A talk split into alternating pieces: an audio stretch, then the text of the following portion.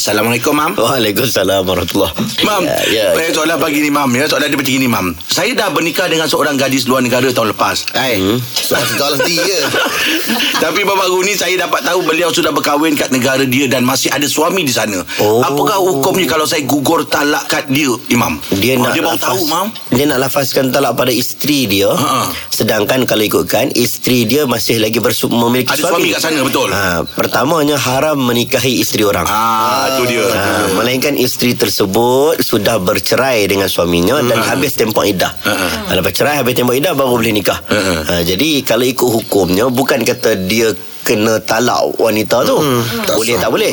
Pernikahan dia pun tidak sah. Betul. Ha, jadi dia kena pergi rujuk kepada mahkamah untuk melakukan urusan farak.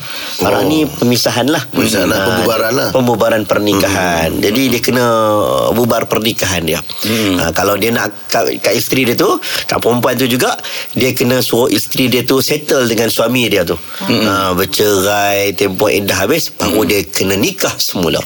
Oh, bahaya, Mam. Ya. Ha, Yelah Memanglah bahaya Sebab tu bila kita nak nikah Kita kena tengok Walinya siapa Susul galurnya Yelah, siapa betul, ha. Ini bini orang ke tidak hmm, Kalau bini orang orang, ke, Habis ha. tempoh edah atau tidak Ada orang kan ya, Dia tunggu wanita tu cerai Dia pun cepat-cepat Pergi nikah perempuan tu Tengok-tengok tempoh edah tak habis lagi hmm. hmm. ha, Kena tengok betul-betul lah Bahayalah. lah. Okey, kasih, Mam. Terima kasih, Mam.